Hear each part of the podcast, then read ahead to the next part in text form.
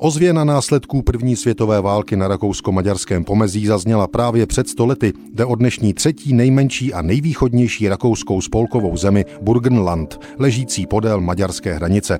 Dnes tuží především německy hovořící Rakušané, ale také 7% Chorvatů a 2% Maďarů. Právě před stolety překotné události rozhodly o tom, že Burgenland je dnes mnohem menší, než Rakušané ještě 28. srpna 1921 ráno očekávali. Tento den měli toto sporné území uprostřed pomyslných trosek Rakousko-Uherska přesně na pomezí obsadit Rakušané. Nárokovali si ho ale oba sousedé, Rakousko i Maďarsko. Trianonská smlouva určila, že Burgenland připadne Rakousku. Jako datum převzetí určili vítězné mocnosti právě 28. srpen 1921. Maďarsko ale všemu zabránilo rychlou vojenskou akcí. Nakrátko tu vznikl samozvaný maďarský stát s dávno zapomenutým názvem Litavský Banát.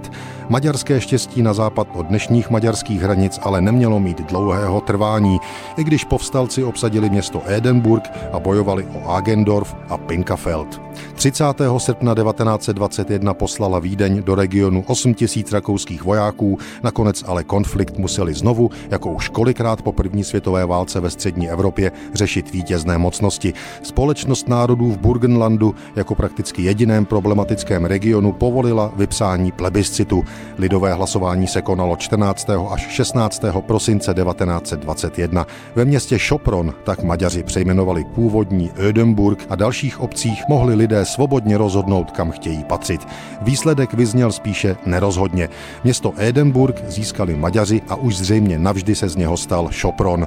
Obyvatelé pěti sporných vesnic z osmi chtěli být Rakušany.